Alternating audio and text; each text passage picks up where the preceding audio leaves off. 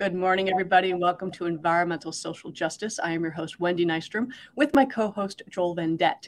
Today, we have Mr. Stephen Rothstein. He is with Ceres. He is the managing director for the Ceres Accelerator for Sustainable Capital Markets. So, welcome to the show, Stephen. We are so excited to have you here. Thank you, Wendy. I'm thrilled, and thank you to both of you. And, real quick, could you tell people what Ceres is and why it was founded? And the circumstances of which it was founded. Sure. Ceres is a nonprofit, been around for over 30 years. And after the Exxon oil Valdez spill, investors got together and said, we really need to understand more about policies of companies. In that case, if Exxon had had a double hull tanker rather than a single hull tanker, not just would have uh, saved the environment and the birds and the and the biodiversity, but their stock price would have been better and their fines so from a if all you care about is their is their financial, it would have been better. So the investors said we need to understand more about this. That's led to today we have an investor network that is 60 trillion dollars of assets under management, 220 investors from very big ones to small ones, and they're all saying they want their portfolio to be responsible both to the financial and fiduciary needs, but also to the long-term needs of society. And they understand the climate and other issues are affecting uh, the, our society.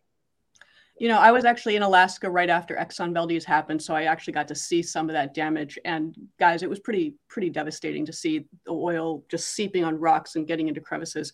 But what a great thing to come out of it to teach people how to do things better and to, as Stephen and I recently discussed, doing the right thing and the topic we're going to really focus on is insurance and with respect to ESG. And what people don't know is ESG is environmental social governance, which has been taking a beating lately. So, Stephen, could you explain why ESG is actually still important, why it matters? Well, if somebody, forget the acronym for a second, if somebody said, um, think about the last few years, we had a nature based crisis called the pandemic that has affected everything we do from where people work to the supply chains to who's sitting at the dining room table. Pandemic is an ESG issue. It affects environment, society. And so the, the basic idea is that we live in a society that, that shareholders aren't the only ones that are important, but it's stakeholders. Employees are important, regulators are important, customers are important. So if you think about that, all, and, and they will affect your stock price, they will affect where you do business. Um, I'll give you another example. A year ago, I'll bet not a single company who there are 700 companies that have pulled out of Russia. Um, they pulled out because of Ukraine. Um, they didn't pull out because their business they weren't making money there. They pulled out because of societal, moral, political, customer yep. pressure. That's an ESG issue. Um, so it's thinking about the broader issues, whether it be the pandemic, whether it be uh, what's happening in Russia, or climate. On climate, we've seen the numbers are growing, growing in terms of the risks that last year we had $145 billion of economic loss. They're projected 2022 to be worse. We had Hurricane Ian, we had floods and fires and droughts. And so these are affecting companies. And as we've all seen, if it doesn't affect the individual company, it'll affect their supply chain. I'm glad you mentioned supply chain because um, one of the things that we talked about that's very important that people understand, not only about ESG, let's let's forget the acronym because people are misusing it and it's being weaponized almost. But when you talk about procurement and supply chain, a lot of people may not understand one what procurement means. So if you could very simply define that, and two, why is that so important and the lessons we've learned specifically in these past two years? Yeah, so it's it's buying stuff. Every company that that we buy things from. They buy parts, components, or or they'll buy coffee for the office. They'll buy office furniture. So the things that they buy. I'll give you a, an example of the federal government. So the largest procurer in the world is the federal government. They they spent last year about 630 billion dollars on buying things from paper clips to helicopters and everything in between. They've just announced a draft rule that says if you're a medium or large size supplier, not the smaller ones, that you have to share certain climate information. Um, and that is a great thing. And so we've we're now finalizing draft comments. Um, people could reach out to Ceres and, and we have information on our website, and people can submit comments on their own. That once the final rule goes in place, the, the United States government will be the largest purchaser in the world and the only government that is asking environmental questions as part of their purchasing scheme. And it'll change the industry. In the 1980s, I'm dating myself, but I worked on an initiative to try to get the federal government to start to require recycled paper. Well, fast forward, everyone uses recycled paper today. The federal government can have an enormous impact on that. So, procurement, whether it be on what you buy for your home, for the company you work for, or the government, the city or state that you live in, or the federal government, has an enormous impact on the carbon in our uh, in our society. So I just have a quick question for you. So you said that they're going to start requesting the information about the environmental, you know, what these companies that they're purchasing from do. Uh, is there going to be any repercussions if they're not happy with what they're seeing, or is it just going to be like, yeah, we want to know, but we're still good? Uh, there are going to be repercussions. So first is they have a draft rule. We don't have the final, but they're basically saying is if you're a medium size then you have to submit information about what, uh, what's called scope one, scope two, basically what you're using. And if you don't submit it, you're not going to be allowed to bid. Um, now they, they have certain waivers, they have ways to fix it. They give, you know, so there, there are, there are, are due process, but over time, this will be a requirement of bidding. Again, just for the largest, to give it context, the federal government buys things for around 500,000 companies. This will affect the top 1.3%. So only a few thousand, but those companies reflect 85% of the carbon emission from the federal government. And then they'll be able to possibly lose these contracts if the if things do. okay. Right. Just want to make sure that there's just you want to make sure that there's something in there to protect it as opposed to saying, thanks for telling us. Yeah. Okay, you know. And that's what happened in the past. It, it, hasn't happened, and it will also reduce the risk. Why is the federal? Because if you if you're the federal government, you buy from a company and they don't have plans for floods or fires, then the, their supply chain impacted, and you may not get your goods and services. We've seen from diapers to microchips to all kinds of things in society. So they're doing it not just because it's good for the environment, they're doing it because it makes good fiscal sense. Good. That's good news. That and one of the things, um, circling back to supply chain, we learned a very hard lesson by having everything overseas, because when the pandemic hit, we're still suffering from not having enough chips being processed for vehicles and cars and, and computers. We're bringing that back home, is my understanding, which is fabulous, but um, it's slow process. And how, how what can we look forward into the future that you're seeing? Because you're kind of in the forefront. You're, you're one of the leaders in all of this. Um, we are bringing it home, and, and I give the Congress and the Biden administration credit. They passed bills like the infrastructure bill, like the CHIPS bill, and others that will provide seed money for this, particularly some of the high tech to come back uh, to, to what's called reshoring rather than offshoring. Um, and I think that's important. It's important from a from an economic perspective, from a national security perspective, from a supply chain. And uh, you know, experts say it's not a question of whether we'll ever face another pandemic; it's when, uh, or whether we'll face another climate emergency. It's when. So having that redundancy having that supply chain, having it closer, not for everything, but to have enough that if there's a problem, you have another alternative. So we think that's a great alternative. And again, it's part of the range of ideas. And we also hope that as you're thinking about all these things, you're thinking about carbon impact.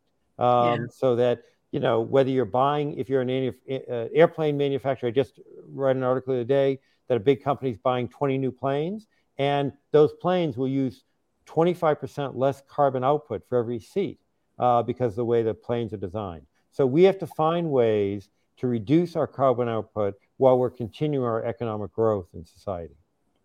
There is actually a ton of new technology being developed. Um, I've met so many entrepreneurs and startups that are working on new tech. But just real quick, um, insurance. This insurance and doing the right thing. So my background being insurance, people always ask me, why don't we just cover climate change? Well, you have to have something tangible to cover. You have to have a risk. Could you kind of dive into what that means for people, what the insurance, you know, insurance is with respect to climate and any risk management that they could have?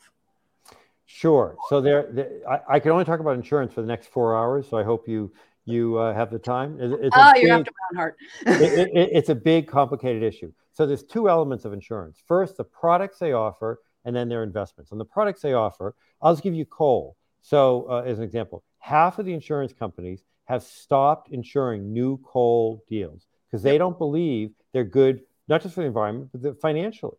Um, so, part of the question for insurance companies is what are they insuring for new transactions? And are they thinking about the risk to health and safety as well as the finances? If you're, if, and then the second is, are they insuring new technologies? So whether it be a new EV charger or solar on roofs or wind, and their insurance are doing more, but there's a lot more we need to do. One of the areas that insurance industry overall it hasn't done as much as they need to do is, is for low income people. That there are people that because of fires or floods or tornadoes, and I can give you lots of examples where they they they you know half the people in our country, if they have a four hundred dollar emergency, they don't have a backup. So somebody has a flood, they lose their washer dryer in their basement, they're, they're or they, they can't pay their mortgage, and then they or they lose their car, then they can't get to work, and there's kind of a ripple. So there's a lot of creative people doing work in the insurance industry. There's a lot of insurance companies. There are regulators. We're doing a bunch of things that are working there. But but we all, so the insurance industry and society, we need to do a lot more faster to make this transition. Oh, absolutely. Uh, go ahead, Joel. Sorry. So okay, so I actually have a question for you on how insurance how, how, how insurance works. So say you know we just had another fun leak with the everybody's favorite Keystone pipeline that was pretty bad how does insurance play into that for the people who have to live with the repercussions of it getting into the water system? And basically, they're just using paper from what I'm gathering, paper towels and socks and the same technology that's been there for 20, 30, 40 years to clean it up. So, how does insurance play a role into the people whose lives are going to be devastated as a result of that? Well, again, this is a the, the author H.L. Mencken said for every complex problem, there's a simple answer that's always wrong. So I apologize. I'm going to, this is a, a, there are many elements, but so just to take, if there's a pipeline leak, so the first question is, does the pipeline have insurance? They probably do. Yep. How much insurance? And then who are the beneficiaries? And will, you know, are they, are they going to pay that to the shareholders or to the local parties? And what, what's the community agreement? And one of the areas that we as society have not done well is particularly for local communities in underserved communities, whether you think about Flint, with the water system or recently Jackson water or indigenous populations um, where they have been the short end of the stick over and over again. So, will a pipeline get cleaned up? It's first, what's the insurance company going to do? What's their agreement with the local community? Who's monitoring it um, from a fiduciary area? But, but overall, I don't want to say all insurance companies, but overall, not enough been done. And the Flint, Michigan story, and and unfortunately, it's been played out over and over and over again Jackson, yeah. many other places are, I don't say it's perfect examples, but are awful examples of where we as a society have let our fellow Americans down. But don't you have regulations in place that when you have a spill that you are required by law to clean it up to background conditions? Um, yes, there are regulations in place, but uh, like like they often say, the devil's in the detail. Who defines background? Who's monitoring it? Um, you know, in Jackson, they were saying, well, gee, the, the city was now responsible because people weren't paying their bills. People weren't paying their bills because they were getting dirty water. So they didn't want to pay for polluted water. But then the states, I'm, I'm oversimplifying a very complicated issue. So please don't think I'm summarizing Jackson Mississippi in, in, in 30 seconds here. But so they said, oh no, the city now, they voided their agreement because they're not paying their bills. So, yes, in theory, you're talking about, but it also means strong advocacy. We also have in our country you know, there's still a lot of racism and racial discrimination. And so that yeah. people uh, who their voice, they're not always literally at the table. That is very true. I mean, the people who are the gr- greatest, affected the greatest by these tragedies are never the ones that are invited to talk at the table. And that absolutely needs to change. And we, we talk social justice quite a bit in this group. Um, I made Joel laugh. So did you want to add something, Joel? And all I can think is, and we're very fortunate that we have no corruption in our government policies. We're very fortunate, you know. That's all. yeah. Um, you know, one of the things in the, in the, the Biden administration has done is they've they've done an EJ 40 to, to say 40% of money spent on these initi- climate issues should go to serve uh, low income families, and that's a great effort. It, translating that into policies and actions, but uh, there is great movement there but we need it at the city level, we need it at the state level, we need more at the federal, and clearly in the international. The same thing on the international side that, that India is growing their economy, but as part of it right now, they have a all fuels are welcome. So that means, yeah. and half of their, their, roughly half, not exactly, of their energy is from coal. So that's going to serve a lot of people there. And as I say, it's a very interconnected uh, society. Uh, you know, we, we saw from Pakistan where a third of the people lost their homes because of flooding. Yeah, that was devastating. You know, I'm glad you brought up the energy issue because um, one of the biggest discussions at COP27 in Egypt was underdeveloped countries or developing countries were being told, don't use coal, don't use petroleum, it's bad. And their response is, but you guys caused these problems. You know, the developed countries, the Western countries, this is your fault, not ours. And you're telling us not to do these things, but we don't have any other alternatives. And I think the messaging after COP was we, Western companies or countries, need to help the developing countries with their technology and pay for it because we kind of caused it this is this is kind of on us. We absolutely do. I mean, just to take um, you know uh, Pakistan, where again over 30 million people lost their homes because of flooding.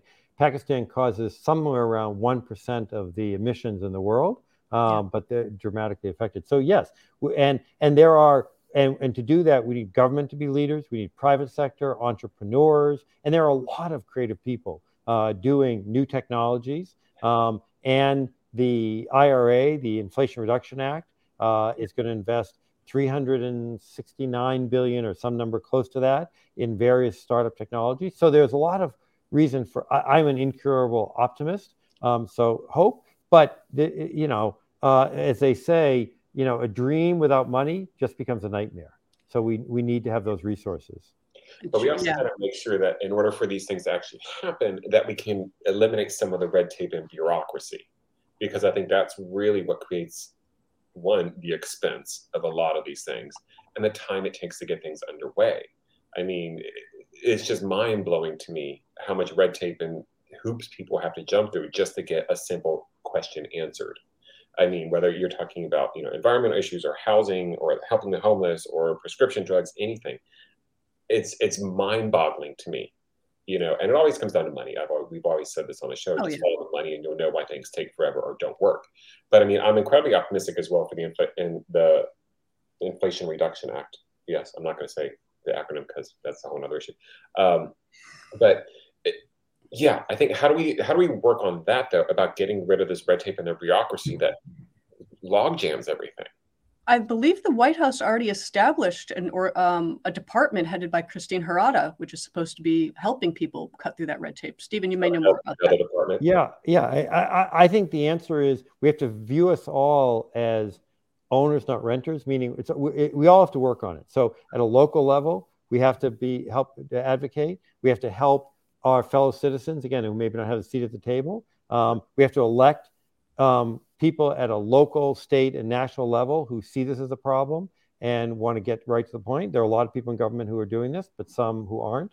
Um, and we have to, you know, work with companies so that they're helping to create, uh, uh, uh reduce the log jams as well. So it is individuals, corporations, the, the media getting the word out. Um, so it's all of us. It's also changing our, our perspective. And many economists will probably want to slap me for saying this, but we need to stop putting profit at such a high pedestal and start thinking about the people and the damage we're causing for the sake of profit. And um, Joel's smirking because we talk about this a lot. Money will always win, and we need to change that that messaging. And my dog just rolled onto his back, so I was smirking at that. Sorry. Uh, I thought you were laughing at me.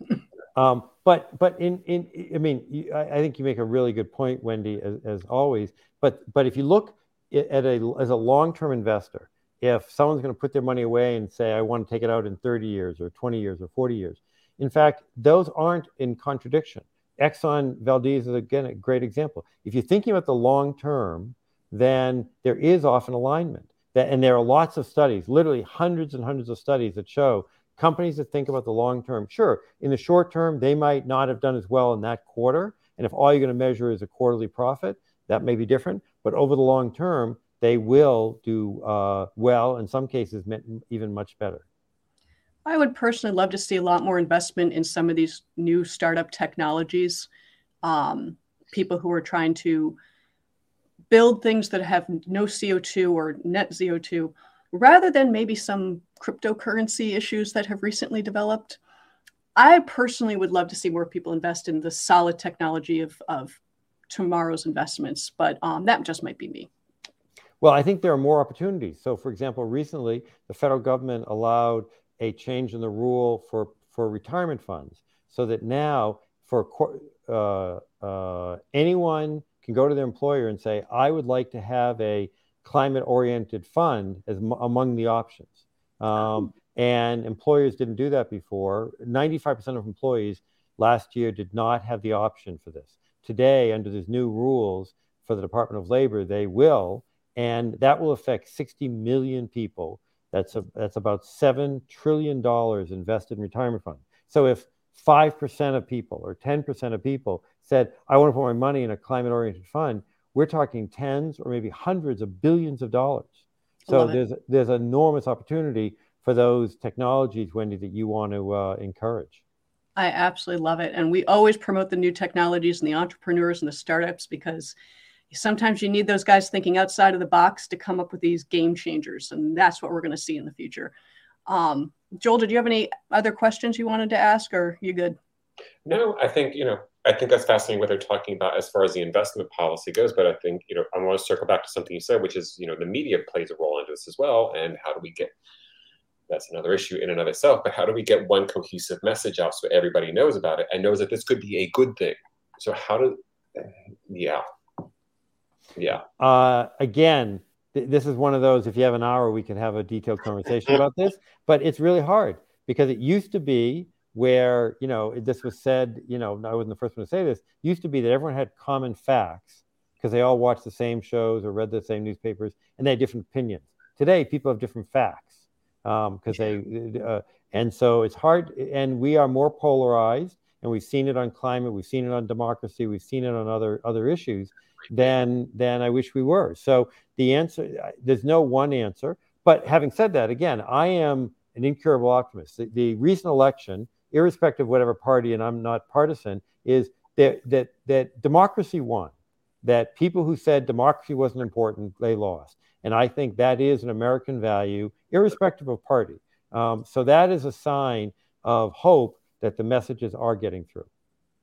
And just and uh, optimism is great and honestly a little self-promotion here this is why i started environmental social justice is a lot of us environmentalists we talk in our own language and it was exclusionary and i said when i grabbed joel and i grabbed joy and i said i want to do this where we talk to the general public we let them know what's going on out there what's happening what's developing new technologies what sustainability means what climate change means in a simple unbiased fashion so we're trying we're out there trying making a big difference, both of you. I hope so. On that, so Stephen, how can people get involved in, in Ceres? What can they do to, to join you guys or volunteer? Because I know you're a 501c3. Donate. Sure.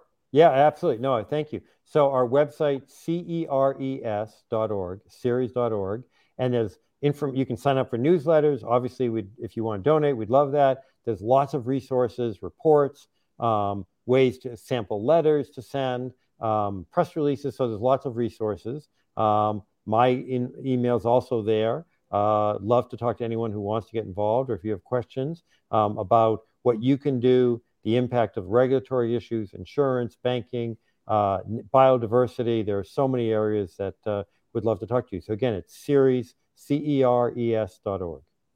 Okay, I'm going to ask one more question. I want to end this on an optimistic note.